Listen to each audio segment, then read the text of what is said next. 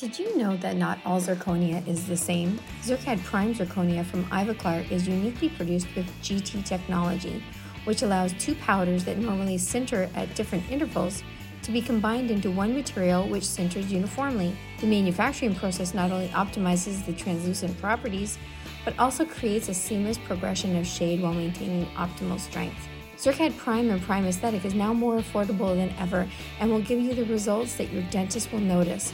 Contact us today to learn more about ZirCAD Prime and how Ivoclar can support your success. Tell them you heard it on the podcast and get a free Prime or Prime Aesthetic disc to try. Just use promo code 723. For all this information, visit the Ivoclar tab on the Voices from the Bench website. This is Laura Gilbert, Director of Technical Marketing at Ivoclar, wishing you a successful 2024.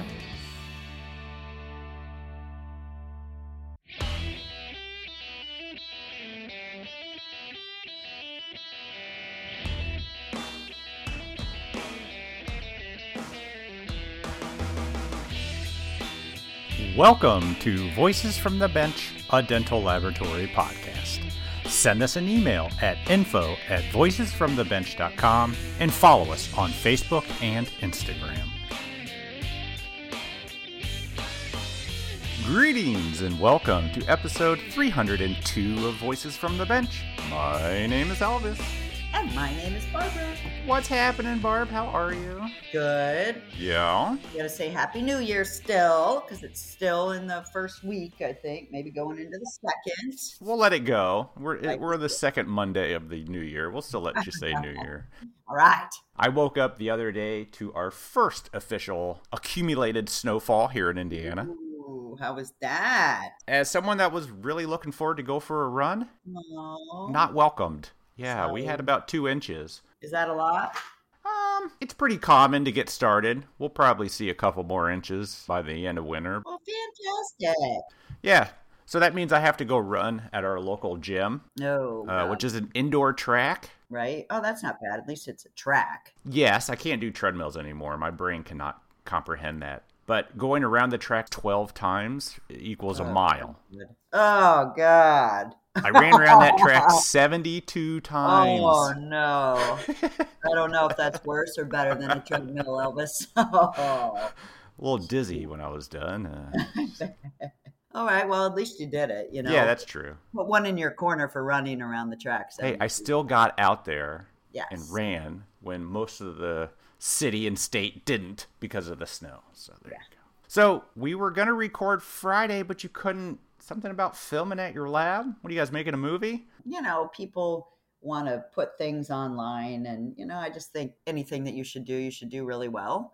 Yeah. And so we just had like one of the guys that's running our sales uh, brought his brother in, who actually does it for a living, and they set up you know, they took pictures of cases and they filmed us individually talking about our individual laboratories and what we do and how it benefits our clients. It's more for doctors, sure, you know, to kind of get to know me and the CAC group and the lab, and you know, so it, it was fine. It took all day. It, yeah. it ran my nerves up a little bit because I'm like you. I like doing audio. Yeah, yeah. I don't think anybody's as comfortable unless you really like it in front of the camera. So you know, it took me several takes to calm down and get my heart rate back to normal. But you know, it's done. Let's just put it that way. So did you like get your hair did and no did the whole makeup and thing and I fixed myself up before I more than I normally do. did do the uh, air hose shower to just get all the dust off. Yeah, pretty much. But yeah, it's done. We'll see how it does. Where can we see these? Will they be on your I'm website? Sure, you're gonna see them on LinkedIn and like that. So yeah. I, I, will totally share those to our fans. Yeah, you and Joe can make fun of me. I'm sure you will. and we will. I know. All right, so what's going on? So, yeah, now that we're well into January and the start of 2024, we finally get yeah. to say that LMT Lab Day Chicago is next month. I know, and I've seen it all over the web. So, yeah, yeah. people are excited. I think since it's not an IDS year, it's going to be huge. It's always huge, but yeah, I would agree. Yeah, it gets bigger when IDS isn't going on because the companies have more money to spend in Chicago. Bigger's better. Yep. Bigger we will better. once again be in the large and fabulous Ivoclar Ballroom which is right across the hall from the registration desks. I know. Cannot wait. So, for those that don't know, this is the biggest dental lab meeting of the year in the U.S. And if you can be there, you better be going. That's right. Because every year, thousands of amazing technicians head to the wintry cold of Chicago and we check out the vendors, the seminars, the classes, the parties, the get togethers, the food, the drinks, and we all talk things teeth. it's such an amazing time. Uh, yeah. Cannot wait. February 22nd to the 24th, which is a Thursday to a Saturday. But Barb and I, we're going to be recording the second half of Friday and yeah. all day Saturday. And I'm going to be on time. Yeah, because Cal Lab's closer. You just have to walk underneath the ground in the I hall. Know. Yeah. So much more convenient. So much more. We want everyone to come and say hi and hopefully sit down with us and be on the podcast. You know what I'd really like to see this year? What? I'd really like to catch up with some past guests that we've had on that just want to come on and for 20 minutes talk about the exciting things they've been doing since their episode aired. And Elvis really likes the 20 minutes, so brace yourself. and I'm always the one going, There's a line, Elvis, there's a line. okay, if you can only give me 10, that's fine. Right, that'll work. As long as there's a 100 of you, then we have plenty of content. Yeah. So just make sure you head over to lmtmag.com to register for Lab Day. It's free, and then come see us in the Ivoclar Ballroom and we will see you there. So, we have talked a lot about 3D printing on this podcast. A few times. Quite a bit. We talked to the people that use it, people that sell the printers, and even some of the people that make all the resins. But there's a whole new 3D printer in our industry that is just taking off. Oh, yeah. Metal printing. It's crazy. Yeah, that's cool. Yeah. This week we got to talk to Josh Williams from GPS Dental Labs in Orlando. Actually, he's part of their GPS RPD division that only prints frames for other labs. We love the fact that we get introduced to metal printing on this podcast, not from the manufacturer of the printers, but from a technician who actually did frames the old analog way. Oh, God, that's pain in the ass. Then to printing resin and casting to this new and better way of just printing the metal. Yay. Josh talks about his journey in dental technology, how he opened up his own lab in a bait shop, to partnering up with GPS to bring them to this new level of technology. We learn all about the processes, their early struggles of getting it right, what it takes to run these machines, the post processing it takes, and how they compare to the frames that we're used to. So join us as we chat with Josh Williams. Whether you're looking to elevate your craftsmanship or looking to cut back on cost, look no further. Vita MFT teeth are the ultimate solution for creating lifelike and stunning smiles. Crafted with precision and backed by cutting edge technology, Vita MFT teeth offer unparalleled aesthetics and durability. And since Vita believes in the power of experiencing excellence firsthand, for a limited time only, they are offering you the chance to get a complimentary case sample. That's right, a full case absolutely free. Just visit vitanorthamerica.com forward slash free MFT. Don't wait any longer to start providing your customers a premium tooth at an economy price. Redeem your free case sample, and if you're ready to buy, Vita will even give you an extra 10% off discount by shopping online on their newly launched online store. Join the Vita family today, and we appreciate your support of the podcast.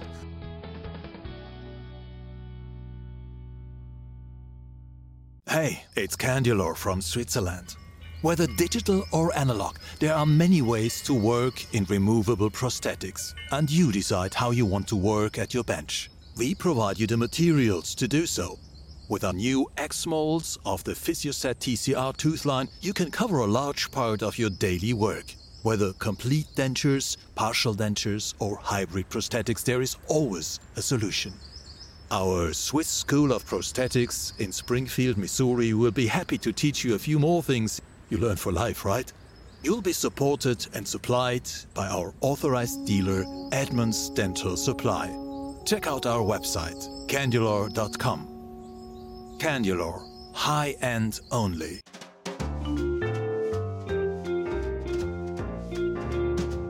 Voices from the Bench. The interview.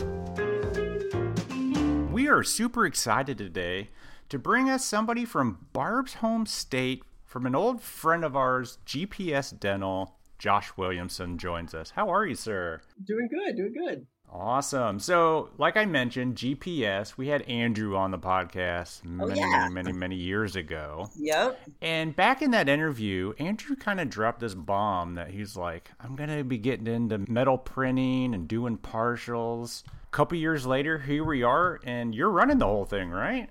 I am. That's fantastic. I see your posts on social media. You're printing a, uh, I don't know what the correct term is for a buttload of metal. but you are printing a buttload of metal. It's it's quite a few. We like to average about sixty, and uh, we just added to the fleet, so that'll be picking up after the first of the year. That's fantastic. So before we start nerding out on printing metal, which I'd love to learn more about, what about yourself? How did you get into this whole industry? Well, actually, ages ago, about uh, 16 years ago or so now, a friend of mine was working at a dental lab, and I was mowing grass, doing landscaping, and was cruising by him, and I said, "Hmm, you guys seem to be having more fun than I am." It was August and 100 degrees in Florida, so jumped in there and degrees. got thrown in the model room like everybody else, and kind of just grew it from there. It was uh, the old top quality partials, if anybody still remembers those days. I did about 10 years there, and then they got bought out by National Dentex and fun corporate stuff and all of that. Yeah. We left the corporate world. I had a little bit of a no compete, which is always super fun. Mm-hmm. Kind of started my own little business from there. Kind of you know waited for my two year no compete, and then uh, I actually opened my own little removables lab. We bought a bait shop and turned a bait store into a dental lab. Come on. How'd you get rid of the worm smell? It- you know, it never goes away. It, it, they had the live fish tanks and whatnot, so it was like the ultimate smell. Both my sons are fishermen, just saying, so I totally get it. Can you guys hear my bells? Unfortunately, yes. Okay, that's on my neck. Sorry, it's Christmas. Okay. time. Just don't move, Barb, for the next hour. All right. So, for, for 10 years, you worked at a lab. Were you in the model room all 10 years? No, no, I went through the uh, the entire stage of metal there. So I started in the models uh, back when we were doing you know casting refractory models and Oh, whatnot. sure. So all of that fun stuff, and then I moved into metal finishing after that. Kind of rolled through there and did most of my time in that, as well as kind of bouncing around. I repair a lot of equipment, and uh, Mm, just- you were that guy in the lab, huh? Oh, I'm the one that they always bring their problems to. It's Well, it's fun. metal finishing is tough. Yeah, you lose you lose fingers in your fingers. Oh, You don't, yeah. have, you don't have fingerprints for a while, so it's real hard to get into you know any biometric place or anything like that. It's it's fun. But easier to commit crimes. I, I guess so. Yeah, for sure. you went through metal. Did you get into any digital back then? Very little. When I left there, they had bought a bunch of the Bego printers and Oh my Mhm. God, we had going- those. Yeah, Yeah. that went super well Is everybody else's experience. Yeah. Uh huh. It Early no 3D printing. it was a struggle, and they ended up actually throwing a lot of that stuff in the trash. So now, other than the printers, all like the pressure chambers and all of the equipment used for that, they threw in the garbage. So I ended up with a bunch of stuff at my house. so that was pretty cool. Oh, did you go dumpster diving for it? Didn't even have to. So the guys there, you know, corporate, they, they've got a, a list of what's cheapest to do and what's not. And I guess it was cheaper to throw it away than it was to ship it. So Yeah. Sure. I just pulled my truck up out back and they actually just loaded it in there. I got a laser welder. They threw away a laser welder. So You're kidding me. And it worked. I, I did laser welding at my house for, geez, two years. Wow. So they allowed you to pretty much set up your own lab by throwing everything out? I'm telling you, that's basically how I started my own lab is because I was like, well, I. I have a shop full of dental equipment and I, I don't really do much dental at the house. So why don't we go ahead and uh, fill up this bait shop? Wow. So what'd you do for the two years that you had a non-compete? I so again fixing equipment and whatnot, uh, pretty handy. So I started a handyman business actually. So I was just doing like basic home repairs and whatnot. So it was uh, Wow. it was interesting. That is fascinating. See a lot of interesting stuff doing that, going to everybody's house. So after you got out for two years, for some reason you still went back. Yeah, I did a full year of just that, and then the second year we were setting up the lab. We already had plans. We already had a you know put it in place and whatnot. Just couldn't put my name on anything. So we were we were setting that up and building that as that was going on. I actually doing home repairs ran into a guy and I turned off a water hose and he came running out and he's like, "Hey, you turned off the, the water to my lab," and I'm like, "What are you talking about?" I walked over and looked. I was like, "How you doing dentures?" He's, you got to yeah. be kidding me! What a small in his, world! In his backyard in a shed, and I was. And he's from Canada. You know, moved down here directly from Canada. Started here. I was like, "That's." What are the chances? So it was really cool. So when you opened up the lab in the bait shop, what kind of labs you open? It was just removables. It was mostly acrylic. We also did flexibles and whatnot, but yeah, mostly mostly just acrylic work. So how did you learn how to do removables? Uh, dabbling in the lab, I kind of knew how to do everything. Uh, any downtime and whatnot, I was I've got the attention span of a gnat, so I can't sit still, and I would just bounce around. I can do enough to get by in just about every department now. So I kind of run through I can, you know, run over there and do die trimming. I can't do ceramics. That's the one thing I can't do. I'm I'm terrible. But any anything else kind of throughout the lab, I just kind of stuck my nose in and and figured it out and, you know, trial and error, got pretty good at a little bit of everything. That's pretty ballsy. So talk about growing your your own lab. You hung a shingle, as they say, on a bait shop. And how'd you start getting work? Just hitting the streets and going out there face to face and going to all the local dentists that kind of you know, I had I didn't have a giant reputation, but where we came from, at least they kind of knew me, and I, you know, talked to a lot of these doctors. So we just kind of yeah. started slow and started off, you know, one or two here and there, and eventually it got to the point where we were we were pretty busy. I think we had, oh man, like eight doctors by the time that I, I left there. It, it was it was picking up it was it was it was a good good run there. You, you say, say, we. Say we. Hey Elvis, that was.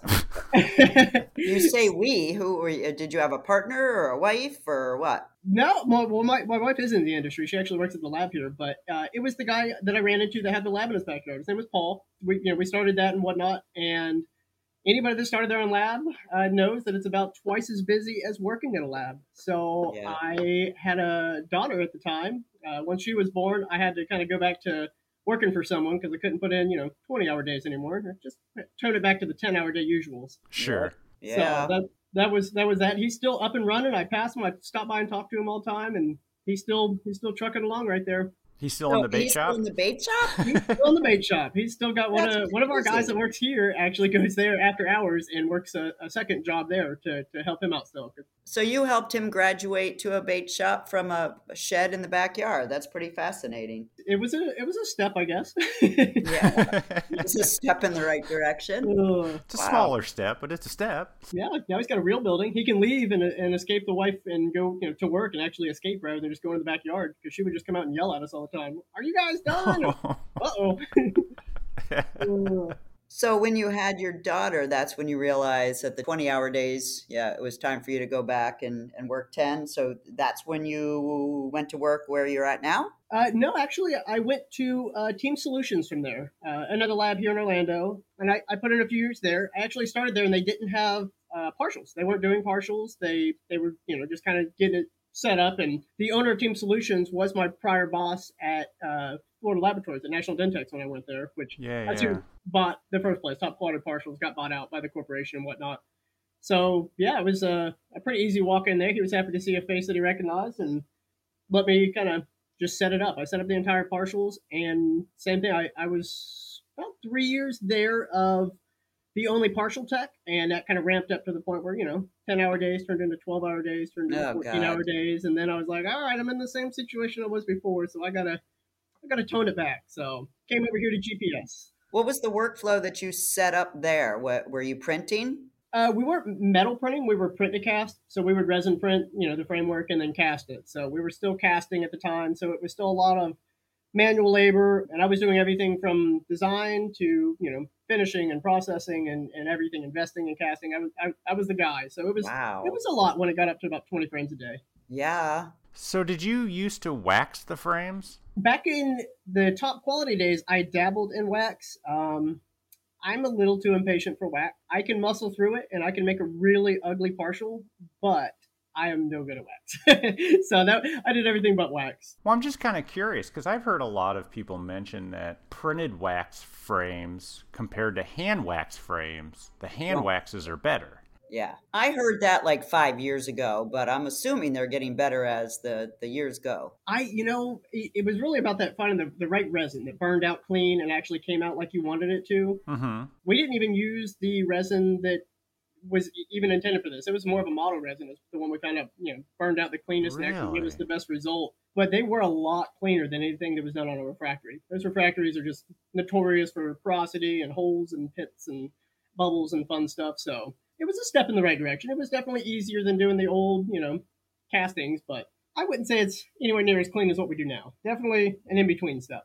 Yeah, so you would design on 3Shape? Yep. We would design on 3Shape and then just resin print that. You would still put the little, you know, supports. So whenever you would uh, put it in the ring to invest it, you would get two or three in each one. So it was a little easier too. We're not investing, you know, one ring per frame every time on a refractory model. Yeah, and then you still had to polish it when you were done oh, you still had all that fun stuff. That process was, you know, identical. It's still actually very similar now, um, just you know, a lot more clean. So there's a lot less bubbles and porosity and whatnot. You just you get you get a much cleaner frame to come out of there. Now you're just yeah. supports. What's the difference? So with a casting, you're you got that liquid metal that's trying to get through all your you know your little orifices and whatnot as you you cast a lot of time curved it just does not like it so you get a lot of short castings and a lot of bubbles and a lot of just hits and whatnot it's just not the greatest process as well as the metal you know it's it pours when you're shooting it through there and it shrinks whenever you do that there's there's a lot to the fit greatly improved with printing for sure so you used to cast it now you print the metal yep print straight out whenever the printer's done you pull it out and you have a, a plate that's just full of finished frames what the hell kind of metal is that it's still chrome cobalt wow Nope. I did not know that. You got to run it through a annealing, but that's it. Andrew wanted to start doing this. Did he approach you or did you approach him? So when I left Team Solutions, uh, one of the big things that they had been talks for at least a year, it was getting a metal printer, and uh-huh. you know, we kept talking about it, talking about it, and things had kind of moved in a couple different directions. It wasn't happening, you know. So that was one of the things that I really wanted to get into. I saw, you know, how it was coming and, and how it's evolved and when I came here, I just kind of mentioned, you know, hey, we've been looking at metal printing. And he didn't say anything, but I kind of saw the, you know, the spark there. He was, he was definitely interested. Oh, okay. After about six months of just doing uh, just removals, work around the lab, he came to me and was like, hey, how do you feel about metal printing? Say no more. I'm 100% in. So we just started the research fund and, and going through and picking who we wanted to go with. And that took about eight months before we finally made a decision. I mean, those things aren't cheap. Yeah. no, no, they're not. Especially when you have no idea what you're getting into. Can you go through the part of researching? Like, what do you look at? What do you do? I mean, eight months is a long time to pick the right one. So, like, what's that process like? So, we met with about every rep we could find, looking at the shows, just kind of seeing products, sending a bunch of samples out. Negotiating price was a huge thing. You know, obviously, we we kind of wanted to plan for growth um, at the time when we were doing this, they, they didn't have a ton of partials coming through there. Right. So we wanted something to cover that, but we obviously wanted something to, to grow because we couldn't put a lab in that was going to do strictly metal printing and not have the ability to grow. So finding the machine that would fit our price as well as keep up with our quantity that we're looking to put out, uh, mm-hmm. uh, it, it, was challenging.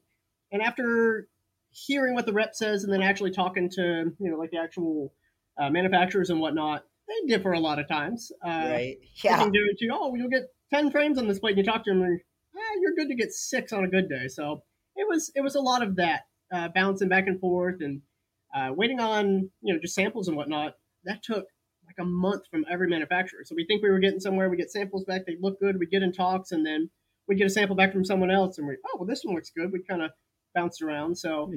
it was a lot of research just on the printing side as well, just learning what we were going to get into. This was back in 22, right?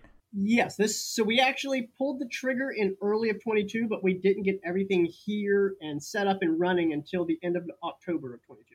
So how many players are in this game, do you think, that sell these sort of printers in our industry? Is there a lot? It is it it's a lot, but a lot of them uh, the Chinese market is really just booming. It's it's exploding because they yeah. see benefit to it. So you see multiple. I mean, close to ten supplier or, or manufacturers that we've gone through, and they uh, they're not necessarily different. They're all the same printer, just rebranded. So we started kind of mm. running into that. And then the same thing about you know getting service. Whenever you buy something with not a U.S. based builder, it, it was hard to try to figure out the service. We got told a lot of times it would be weeks. You know, it, things get solved within two weeks, and we're like, well, that's a long time. To yeah, it's not going to work. Yeah. No, that's not going to work. Kept been down for weeks. So there is, I would say, about eight right now that are big names, uh, well supported yeah. here, and it's it's ever growing. The people that we went through um, when we got our first four printers, we got four printers to start off. They were the first ones in the U.S., so we did kind of take a dive into something that nobody knew about. Uh, they were the first printers that the reseller had sold. They're German made and whatnot, so they had a backing in the uh, UK, but they just hadn't had anything here. So it was it was a leap, but they worked with us really well and gave us a great deal, being that we were the first ones. So that's kind of what made our decision was they they managed to beat the price of uh we were looking at Xact Metal and they actually came in and, and were like, hey, they were neck and neck on the production wise. It was pretty, you know, no brainer whenever they came back with a price that beat theirs by a good bit. So that was the deciding factor there. So you may not know the answer to this, but is it liquid metal? And if so, how does that work? So it's actually called powder bed fusion is what this process is. So it's a powder metal. And it actually, you sieve it each time, you, you clean it and whatnot, and it's a really tiny, like a 10 micron grain. Mm-hmm. one reservoir that feeds that metal, which is just powdered metal, and the other side is your build plate. It puts a layer, so we run a 40 micron layer. So it puts a 40 micron layer of metal across, you know, the top of your build plate. Right. it lasers that layer in, and then just repeats that process over and over. The build plate drops a little bit, puts another 40 micron layer over, lasers that, and then repeat. That's fantastic. And how long yeah. does it take to do one? Uh, well, that really depends on the, the height of your build. Um, we average about a five hour build on our small ones, and uh, we, we've only been running the new one a little over a week now, but it averages about nine hours. Wow. So you can run them overnight and then oh, come in and get ready to go in the morning. Yep, that's the plan. That's what we normally do. We run one run uh, on each runner during the day, and then right before we leave, we cycle those and then run the other at night. Can you hook into it? Like if you're at home and something happens, can you dial into it on your phone and fix it? You can, but a lot of the things that you're going to run into is not, it's going to be a physical issue. So the yeah. little supports that are printed sometimes kind of fall off or break or something like that. And that can actually jam like the arm that, that puts the powder on there, the coater arm um, that seems to be like the most common is what we have. It's, it just sees resistance, so a little piece of a supporter fall in there. That's something you have to physically get in there and do. Most of the yep. things you can do remotely are going to be like settings changes. Cool. You can you can do a few things, but most of the time, no, you're you're just kind of stuck with it. Yeah, most of the time you either have to go in or wait until the morning. Exactly. Yeah. So does it depend on how many frames you're printing, or is it based upon on how high off the build plate it is for length of time? It's a combination. So generally speaking, more frames your build is going to be higher regardless of what you're doing. Okay. But it, just like resin printing, it's the amount of layers you're throwing down. Mm-hmm. So if it's you know if it's 40 micron, you've got that many layers. That little arm has to circulate around the machine and put that layer over and over. The laser is actually faster than the arm, so it's it's based on on layering. So it's definitely the height of your build. So what do you just dump a bunch of powder in the back of the machine and it just kind of dispenses it out? Yep, it's like two cylinders is how it works. You have one cylinder that's your feed cylinder that holds all your powder, and you have your other cylinder which is your actual build plate. So its build plate drops as the layers go on, and your reservoir goes up and then feeds that that extra little 40 micron layer each time. So it's just got a reservoir. You just dump your powder in and let it go. Interesting. Where do you get a box of powdered metal from? Is that from a distributor? Yep. So we actually use Scheftner metal. It's a big uh, metal over in Europe. Really flexible. It's, it's we've had good results with it and whatnot. Uh, amazing shine and whatnot on there. So we've been running theirs. There are other metals. You know, Bego actually has recently come out. They've got uh, powdered metal. Dentaurum is another big name that's out there. Uh, there's quite a few metal powders out there. And uh, like the patients, is it like allergy tested and all of that? I mean, oh it, yeah, it's, it's got to go through all the same testing like your normal metal that you would be casting with. So wow. it's uh, most of the time it's exactly the same metal. So it's just granulated instead of like an ingot form. So it's yeah, the same stuff. Still has to be, you know, health code. You still get your uh, metal stickers where it was certified. So there is there's just as much research that goes into the powdered metal as it is anything else. It's crazy. Do they come out of the printer hot? Not as hot as you think. Yeah. Warm, I would say warm. Yeah. So after you, you, you print your frames, they do have to go in an oven, like an annealing cycle. So you run it up to about a thousand degrees Celsius. Uh, they, now that they come out pretty hot. And so what does that do? Like meld everything together? No, it's completely solid when they come out of the printer. That's actually to reduce the stress. So when it prints, you're, it's full of supports, just like you'd see on a resin printer. You've got a bunch of supports that pop up and, and hold you know your frames in place. Mm-hmm. There's so much force or, or so much stress on those because it was lasered.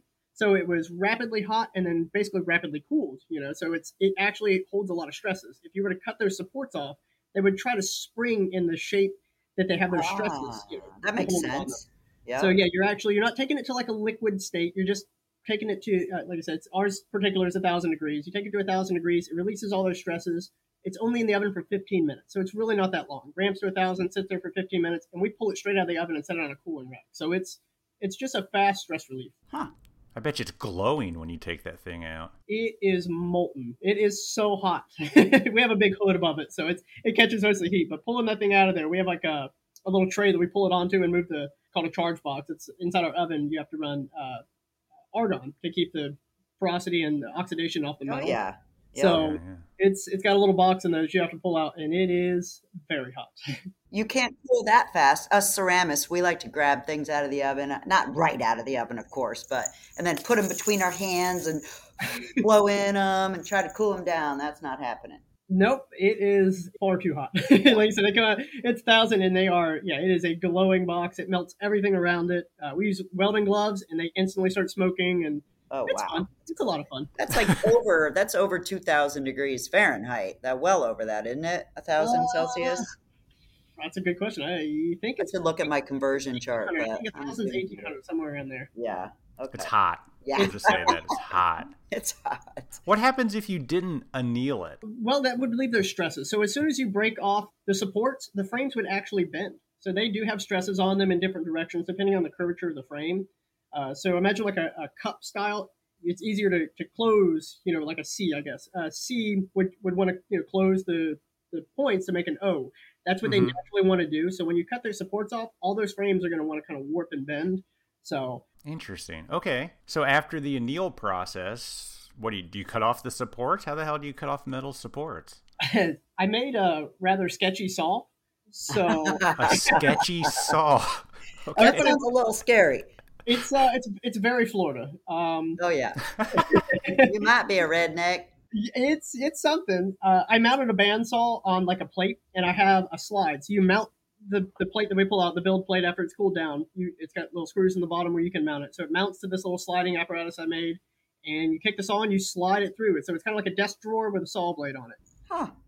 Sounds cool.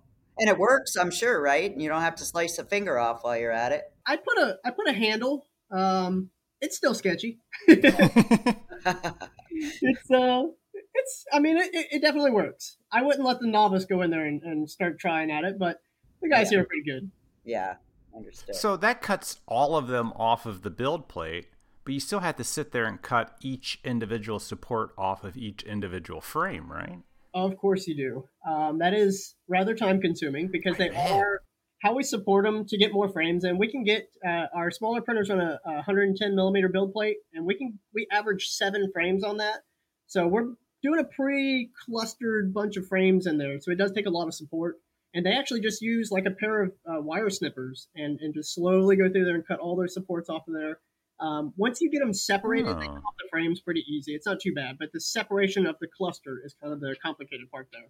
So I didn't realize just like a wire snipper will cut those things. It so the supports are made whenever they go to the frame, they taper to a, a very small point. So the support is relatively thick, but where they actually attach is, is, small. So they're they they've had that in mind. That makes it a lot easier. So it isn't just a hard support on that frame, and you'd be bending them and trying to get them off. But the little supports are small enough that yeah, just a pair of snippers, uh, they go through and just clip them off. And then what do you have to go buff off every single one of those points? Yep. So that's that's what they consider finishing now. So they're not actually like shaping the frames or getting them to fit or doing any of that anymore. It's uh, it's grown to basically support removal and then you throw them. We have a uh, it's called a DLyte. It's an automatic polishing unit. So you, you clip 12 frames in that thing, and it spins around, and it does the majority of your, I say quote unquote finishing and polishing. Mm-hmm. Oh, that's it's, awesome because that's a horrible job. I'm telling you, I wish that was around about 15 years ago. Yeah, no doubt. so yeah, they throw them in there, and then they um, they have a much easier job of doing. They still hand polish every one of them. They still go over it with a rubber wheel and do just like the old style, so that they look and fit and feel just like a standard frame but it's about a thousand times easier. Are you guys doing frames for other laboratories, or are they mostly uh, doctors? So we have we're part. Uh, obviously, GPS is one the mothership. There, we're the ones doing all of theirs, so they work with the doctors. Mm-hmm. But us here, we call it GPS RPD. We only work at labs. It is amazing. Yeah, I was thinking that. Yeah, for sure. Yeah, it sorts out a lot of those problem cases you get in, or the just trash scans and whatnot that you can't do anything. Mm-hmm. At least a mm-hmm. little barrier between you know us and them. Do they design their own frames and send them to you designed, or do you have a myriad of of things where you do some designs and? Yep, exactly. Some people like their design. Some people just send us just an STL. They'll do all the, the hard work for us and send it in um, for the same price. We design it here. If, if you know, most I would say the majority kind of just drop them and say, "Hey, make a frame." Uh, give us brief instructions of whatever it is, but we do we do the majority of the designing. Hmm. Can you do everything you could with a traditional method? I mean, rest seats, obviously, but you know, I mean, all those frame nuances are all able to be done digitally. Yep, they're able to be done, and they're able to be done much more precisely. So there's a lot of uh, attachment housings and, and and whatnot that before when casting they were a nightmare, and the doctors would normally end up just saying, "Ah, I'll just pick it up in acrylic in the mouth and make it easier." Mm-hmm. Now we can print all of those to such an accuracy that it is it's making our job too easy. It's great. I love it. That's cool. Do you print a model every time? We do. We print. Uh, we don't have a model room here. I love to say it. We are completely digital here in the RPD lab, uh, so that everybody gets a, a frame and a printed model on every case. Wow. What do you print the models on? We just have uh, resin printers. So we uh, HeyGears, the brand HeyGears has a okay awesome automated model printer. So they just they that thing runs all day, just pumping out models. Yeah, I've got the HeyGears too. They're badass. They really I are. love They, I mean, we at the main lab they've got some carbons that are you know they're pretty quick, but I feel like that HeyGears for models is yeah it's untouchable. Automated, you don't have to be there. It cuts it off the plate, dumps it in a can, and you come back later to a, a bucket of finished models. Yeah, and they just keep going and going and going and going. You can nest them all night long. I mean, that yeah, I would yep. agree. They're great. great. We've got the reservoir for the for the resin, so even if you forget, it's got four jugs down there, so it just keeps when one goes empty, it pulls in the next one. Wow. You can Smart. hook up four jugs of resin. it's a separate. It's actually a completely separate like piece of equipment, and it's got a little pump in there, and it's got the four reservoirs, and each reservoir, and you just put a jug of uh, resin in there, and it's got a scale, and it'll tell you when it's getting low, and it's as easy as it gets. When one runs out, it shifts to the next one automatically. Yeah. Wow. Yeah. Printers have come a long ways. So true. Well, I want to go back to the electro polishing. What exactly is that? I mean, it's you said it just go you stick six frames in there and it moves tumbles it around like a rock polisher. So we used to use um, a, a tumbler polisher back in the uh, casting days. It was made sure. like mass finishing. They were they came out with a great quality finish on them, but when they tumble around all by themselves, they can kind of interlock those clasps and whatnot, and they would come out all bent and warped and whatnot, and it was frustrating. Mm-hmm. So oh, what yeah. this does, it actually has like a little apparatus that has clamps on each one that you clamp individual frames on every arm, so it can hold twelve frames at a time. Kind of like a roach clip, basically. and it it spins around. It it's got a media in there that does have um, kind of like the electro polishers that you guys would think of, like the acid polishers and yeah, whatnot. Yeah, yeah, it has little balls of acid inside the media. Hmm. So as it starts, it adds moisture and activates those little acid balls because it does use an electro polishing, you know, it does running current through there and whatnot. So that does the stripping of the frame and the more of the finish side. And then it actually dries itself. So it pumps air in there, dries the media, and polishes on the second stage. Holy That's moly. fantastic. They they are really nice. we've got ours dialed in, so we run it. Uh, it does 12 frames in less than 30 minutes. That's got to save you guys so much labor. It's not even funny. I, there's only five of us that work here, so we're pumping out 60 frames a day with five people. Wow. That that's, includes designers. That's it. Wow. Wow. You can you can really you can really produce with a metal printer. You got to pay a lot for it, but it pays itself off pretty quick. Sure. So after the electric polishing, how much time do you do you have you know human hands on it finishing it? They like to keep it uh, about three minutes. So if they can get one polished out and run it in three minutes, obviously the support removal is a couple minutes. So we've got less than ten minutes on hand for you know everything QC, wow. everything on each frame. That's so cool. Yep. And as they're doing a batch, you know, they're doing a, a bunch at one time, so they do one process. So it's actually a little quicker than that. If they're doing individuals, you know, you got to slow down, do each one for the you know, finish it out and whatnot. But it's pretty efficient. So, do they ever? Uh, this is going to be a, a weird question, but do they ever go out of calibration where, like, you're like, all of a sudden the frames aren't fitting, and you have to go back and and look at all the specs? Uh, we we in the last year we've seen a little bit of everything with these. so we, uh, being like I said, they were the first ones in the U.S. They were the first ones dedicated to dental as well. Mm-hmm. So there was a lot of learning curve in the first, uh, especially the first three months. The first three months, we couldn't figure anything out. we did a ton of manual labor. So the dialing in is mostly nesting.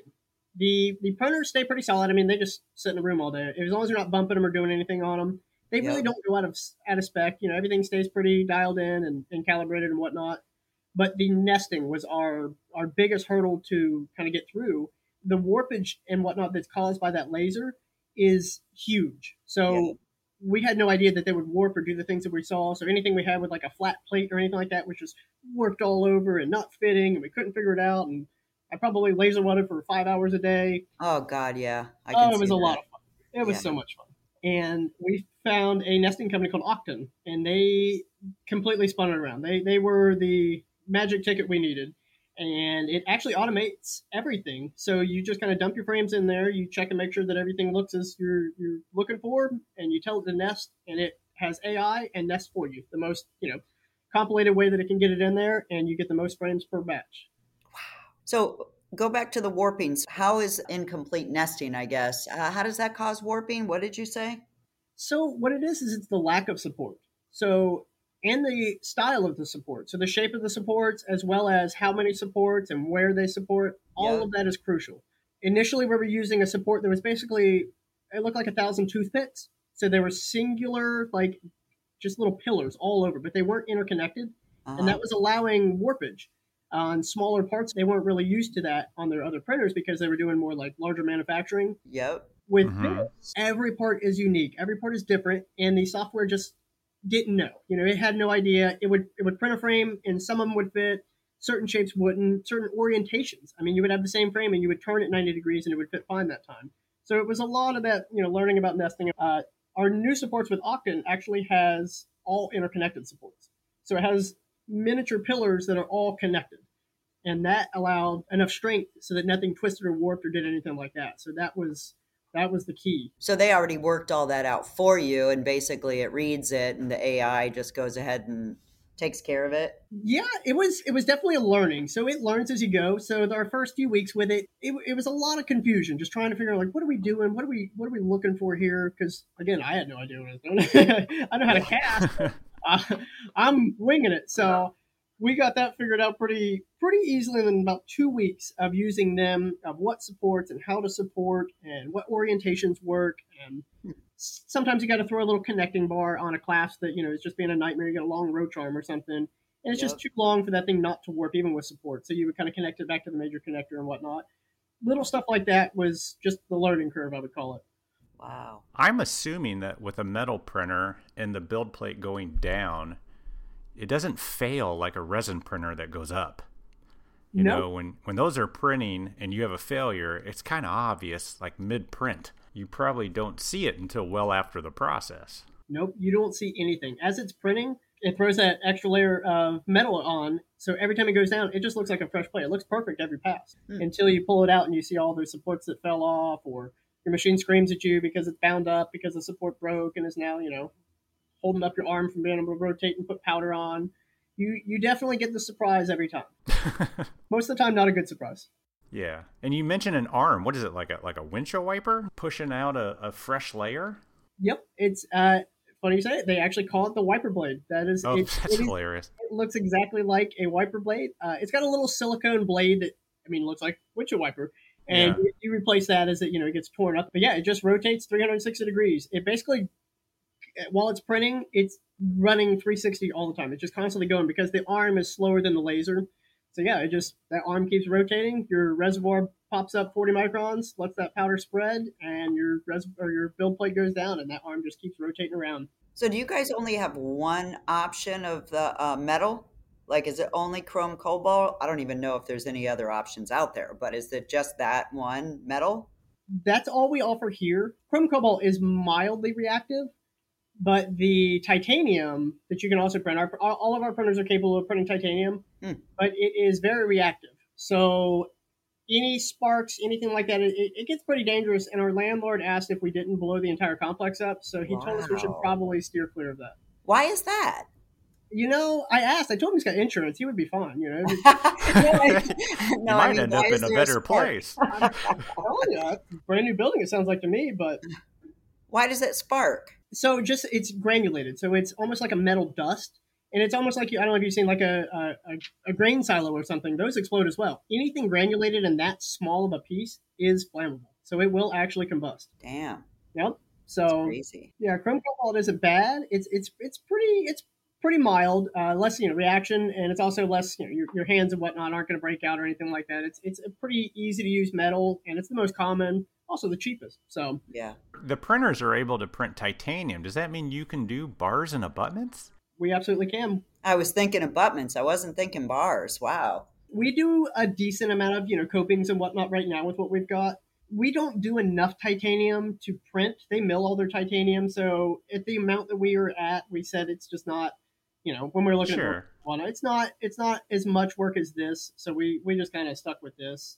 Again, not knowing the printers either. When we first started, we were like, ah, are we really going to go titanium? Do we really need this? So we bought titanium capable printers but after a short period of time and seeing what we've got going on, we said, yeah, that just the load isn't there and how much we would have to change because you do have to do a lot using multiple metals. So if you're using multiple metals, you need a machine dedicated to that.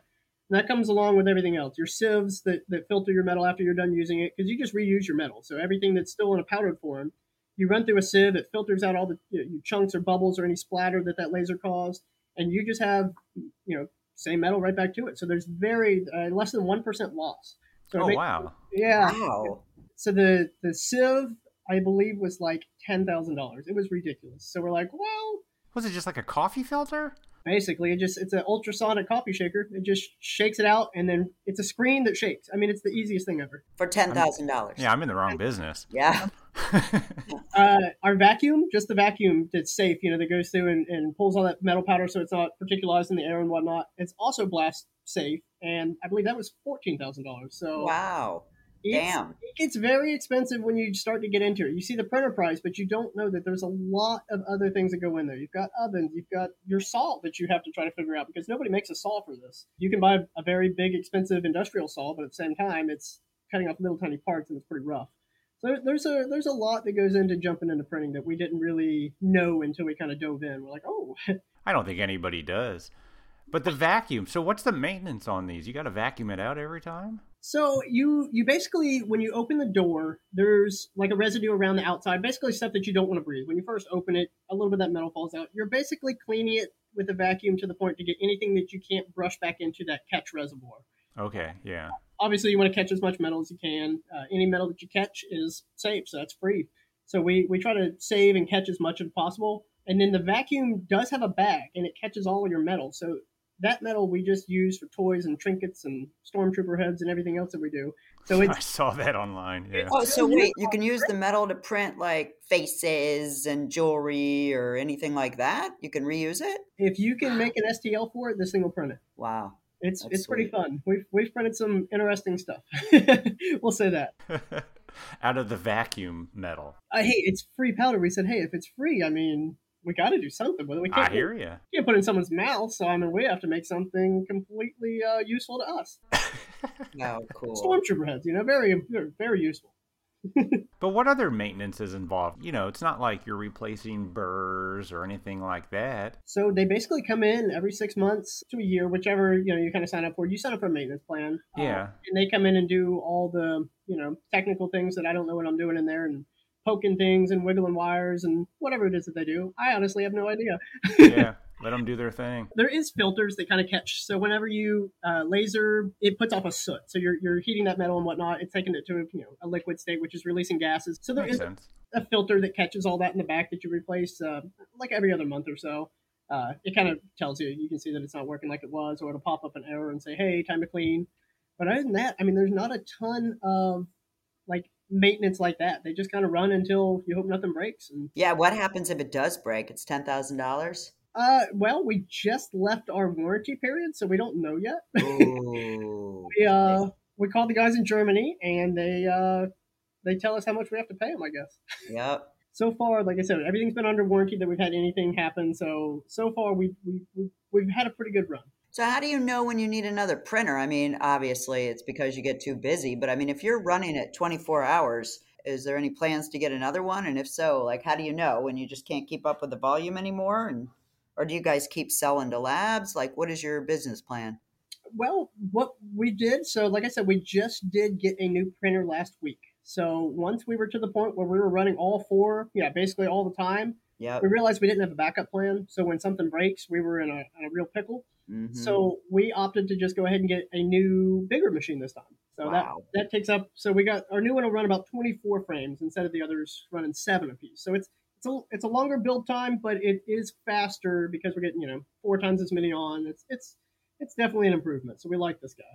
24 frames at once. Yes, yes, we got a 3D Systems uh, Flex 200, so it's got a 140 millimeter build plate. So it's and it's square as well. So instead of being round, you've got those corners to work with. And yep, I just loaded. Uh, this morning's nesting took 22.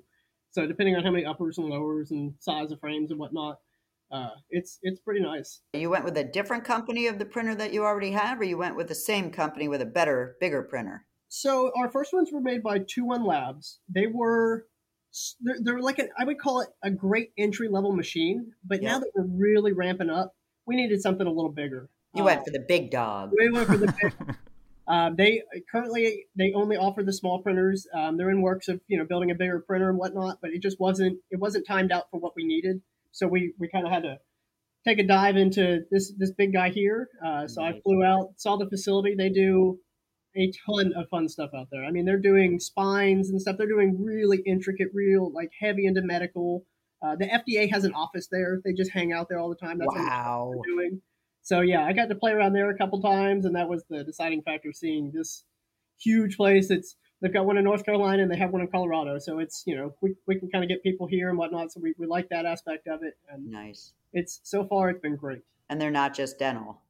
No, they aren't just dental. They are heavy into medical. They do a lot of uh, SLS printing as well, which is the plastics and stuff. So it's kind of like similar to resin, but it's it's like a powdered plastic. So they use a laser as well. So that's a really cool thing that they're doing out there. They, they've got a lot of fun toys out there. The labs that send you work are they all over the country, or are they mostly in Florida? We have labs from Florida to Washington State. So we we run the gamut of everywhere in the U.S.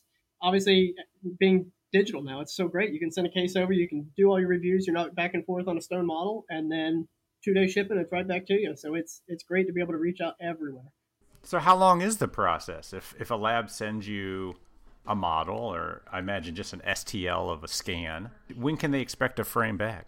Five days. We keep it for five days here. We always try to kind of kick them out. We we like to run it at four days, honestly, uh, keep that spare day for just in case.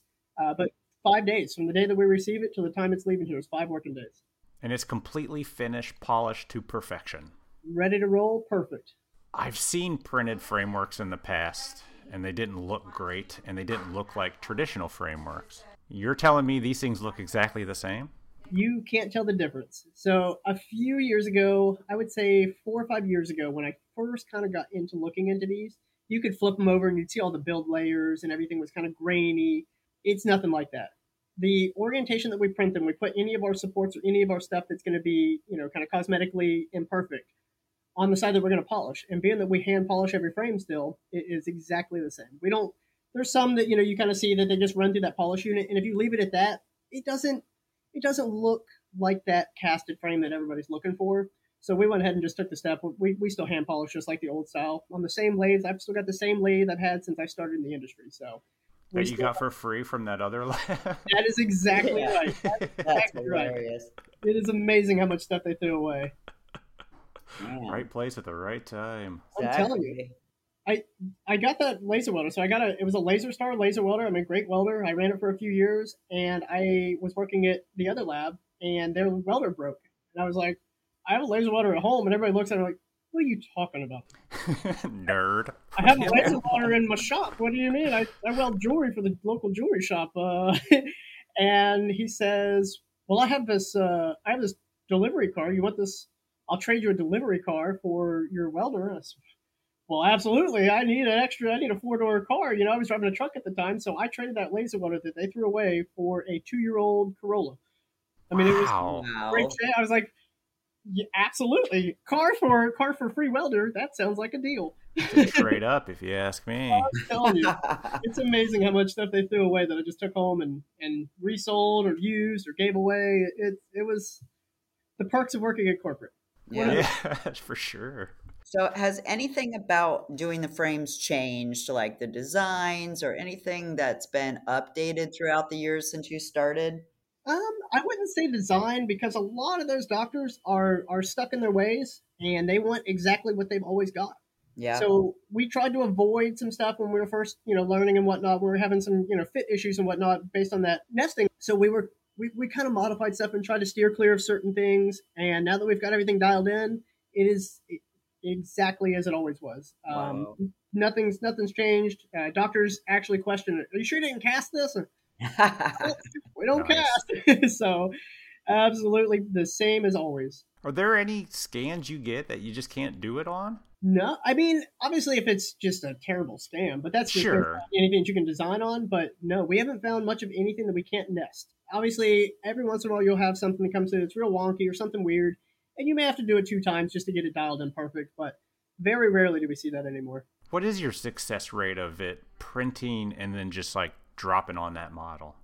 Nowadays, about ninety five percent. They are they are dialed in now. We got That's it figured out. And, wow. Uh, new printers, you know, took very little to get dialed in. I mean, that was uh, one test print. You know, one one test plate. It was there, and same thing. We're we're a week in, and it's fitting perfect. So we we definitely figured something out in the first year. Wow. Are you blocking out on models? Uh, digitally, we don't do any actual physical blockout. Sure, sure, yeah, uh, this is what I meant. Yep, exactly. So we still block out on the models just like you normally would, but I, I design now just like I did when I was doing print to cast. So it's exactly the same process, same blockout rates. Um, we can actually make everything a lot thinner and more flexible now is the biggest thing. Obviously, when you're casting, that metal has to have a certain size channel for it to, to oh, move yeah. through when it's liquid. Yep. So if you made your plates too thin and whatnot, it, it just it would short cast. So you saw a lot of stuff that was like a mill and a half thick. You know, you, you've got a lot of metal in your mouth, and patients hate that. We can keep these plates under a millimeter and still keep that strength, and it is ultra light, and people seem to love that. Interesting. What about clasp? I mean, those those don't have any issues with fit or finishing or anything.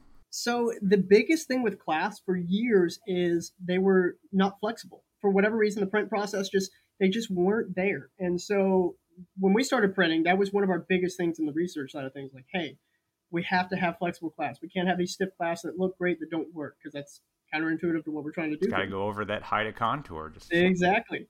So once we kind of dialed that in with the metal company, that's why we went with the company we went with. We tried a few metals, and that Scheftner metal with our annealing process, mm-hmm. we joke when I take them to the shows. I, I have a bunch of them out there, and people are kind of timid about them. I'm like, no, no, no, bend on it, bend it back and forth, up and down. You can bend those things like I've never seen a clasp bend in my life. They're the most flexible. We had a count on one of our favorites, and it was into the hundreds of how many times people bent it back and forth and made it springy and, and played with it. It, it. it has come a long ways. Wow. So we're talking about it being easier for chair side adjustments. Absolutely, you can you can wrench them around and bend it back in. You're not screaming because you got a finished partial that you just broke the clasp on. You got to restart. That is a thing of the past. And I imagine, dumb question, but got to be stated, you finish it just like every other metal partial. I mean, you still put traditional acrylic on it. And... Yep, exactly. We did uh, a handful of resin printed saddles, um, and they, they were oh. good. The acrylic just isn't there. It's not high impact yet. So we kind of steered away from that just until they kind of get that dialed in. Uh, Stratus is kind of working on stuff like that, and we're, we, we looked into a few of those. But even that, that that was all in one design. You could design everything from start to finish. So you would basically be putting your Legos together. You'd pop that frame out, the teeth and everything that you designed would just lock right in, and you would you would just loot it just like you would do a normal uh, digital denture. What about if you someone needs to add a tooth to one of these printed clasps and you need to add some metal support so they the metal is just like it was so we can weld to that or do anything like that and now it's much easier because most of the time instead of just welding a little wire loop that always tends to break off or the acrylic spin uh-huh. you know we actually just designed a little section for that and and be able to print it like perfectly. So it just locks right in. You put a nice strong weld around there, and you have a partial that doesn't look like it was repaired. It looks like it was always like that. So that's mm-hmm. another huge plus the doctors love. Are you talking about printing just an additional piece or reprinting the whole thing? Nope, just that little section. So if you, you lose, you know, a tooth or two, we actually print a section that is metal with a finish line and the mesh and everything so that whenever you get it back from me, they asked, "Did you reprint this or what's going on here?" I wanted a, the same frame, and it's it's it. That's just that little section, and it's so much easier, so much stronger, so much more comfortable. So you're just laser welding that on in place? Yep, yep. We just throw a little laser weld around there. But how you design it, it's snug around that entire section. So you're putting it on there. You're not filling a gap or anything that's you know yeah. potentially a weak spot. So we barely use any fill on those because we design it that it locks in so nice. Nice. So you pretty much custom make it. Exactly. Do you go back to the original file? No, we just scan the frame in. So we'll just uh, frame on model, yeah. you know, spray it so it doesn't reflect, and then scan that in, and then we design right off of that. So you're actually working with, you know, your your frame, your exact uh, setup there, and it, it's just as easy as making a. It's uh, the same design process as making a new frame, but it's only a small section, so it only takes a minute mm-hmm. or two. Sure. That's what we used to do back in the old days when we had to add a tooth to a bridge, like a PFM bridge. We would just cast that one pontic area and weld it back into place. Yep. Makes yep. sense to me. It seems like a huge pain in the ass. You get to strip off all the porcelain and redo it. Back then, yeah. well, yeah. Yeah. you mentioned you're printing chrome cobalt copings. So yeah, we do uh, anything that's uh, three unit or less is what we're doing right now. The other plan for the addition of the new printer is to dedicate one of our smaller printers to doing fixed work. So that is actually as of Monday. Uh. We are testing with those. Um, just trying to again that annealing process is absolutely key. So when yeah. you do that, just like when you're running a porcelain oven or anything else, you have to do it in steps. You have to do it in stages. You have to hold for certain amounts of time. And what that's doing is actually pulling the flexibility out of the metal. So yeah. obviously you don't want anything to warp or, or move. So you lay that porcelain on there, you throw it in the oven, you come out, it's all cracked because the bridge warped. Yep. We're we're annealing it that so that you know it, it all just lays and stays exactly how it's supposed to. So it's it's a lot longer of an annealing process. Um, they have instructions for it. It's a very common thing to do with this metal. We just haven't done it yet, so we haven't kind of released it to everybody.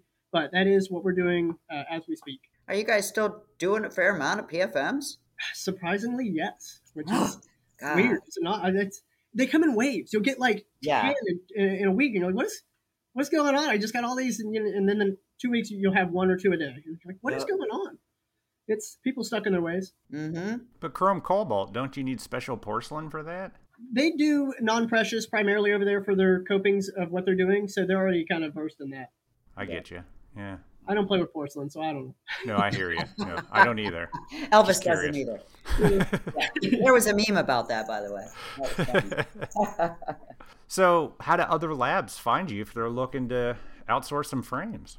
Well, that's super easy. We've got an online portal, so you just kind of you hop on there, you fill out the info. Um, there isn't like an account service; it actually is on the back end, so it makes it even easier. You just fill out a form one time, and autofill for you every other time. It's uh, gpsrpd.com. You just hop on there and drop everything in, and it comes straight to me. Sweet.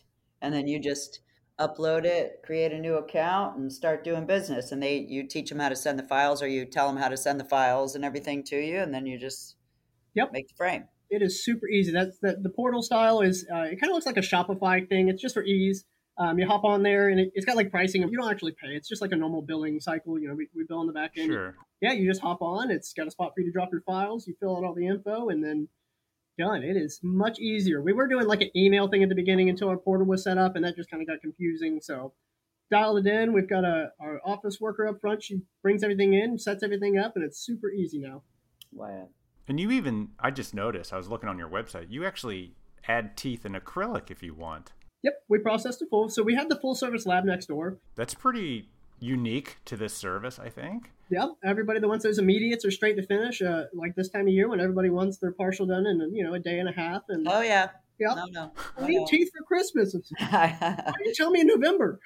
Yeah, I'm going yep. out of town, and yeah, it's it's an out of country wedding every time. Mm-hmm. Yes, of course. Nope. So no, it's it's definitely uh, an easy process now with us. Sweet. That's great. And if my doctor just says upper, you'll handle everything. And if they also send me a script with three pages of instructions on clasps, you'll all do that too. Oh, we see both of those every day. I bet. we actually just teamed up with Full Contour as well, so you can use Full Contour and just drop it straight through. So the uh, 3Shape Connect, you you go through them, you select that you want us as a manufacturer, so they'll design if you'd like, and then send us the manufacturing file, and we pump it out and send it back to you. So that's another. Oh, option. there you go. That's super easy. Scan Yeah. it into 3Shape, use 3Shape Connect, design Call it a day. service, and then Yep. go right to yeah.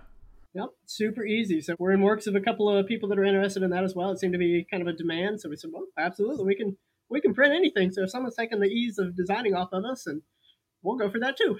so So how much more work can you handle? well, now we've got this new printer, so we can handle. We've almost doubled our production capabilities, but we're going to dumb it down just because we're going to take one of the small printers away and use it as our fixed work. So we're looking at about 40 more a day that we can take on uh, after the first of the year. So that's a hundred a day. Yep.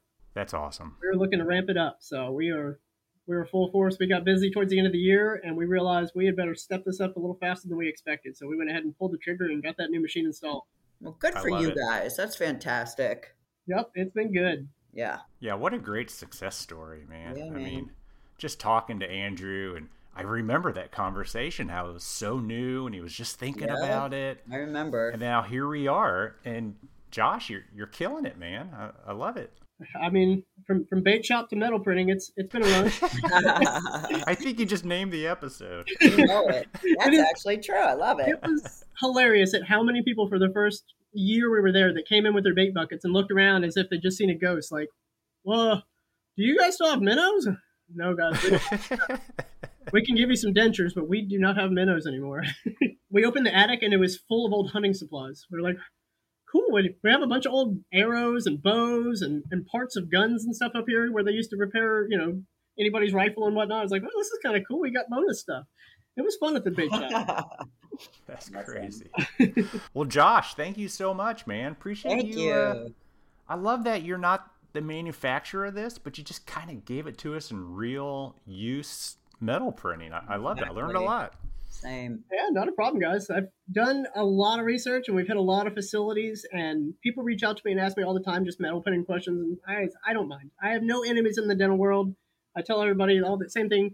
When when Bertram's got a question, you know, Tim Bertram reaches out, I say, hey, I'll give him any answers I got because the only enemy I think we have here is sending overseas. So that's that's my goal Yeah. for everybody. If anybody takes anything from it, even if you don't send it to me, send it to the U.S. Pick one of us, There you we go. can do it, and we can do it better. Yep. Love it, Josh. Thank you so much, man. We Thank appreciate you. Sure thing, guys. You guys have a good one. You Yep. well. We'll talk to you soon. Alrighty. Bye. Bye. A huge thank you to Josh for coming on our podcast and talking about such a new and interesting process of making frames. I was really digging it, as you can tell. I think Elvis and I were both geeking out. But as this technology gets better, it will become more common, hopefully, in labs. And Josh, you'll definitely be at the forefront of the metal printing in our industry. It is pretty amazing that you can make a quality frame and only have to put about five minutes of actual hand labor into it. Frames have always been a hard thing for labs, super dirty, super hard. They're just a pain in the ass. And to keep it in house, but this sounds like a really good and easier solution. So head over to gpsdigitalrpd.com for more information. Thank you, Josh. All right, everybody. That's all we got for you this week. We'll talk to you next week. And we'll see you soon. Bye.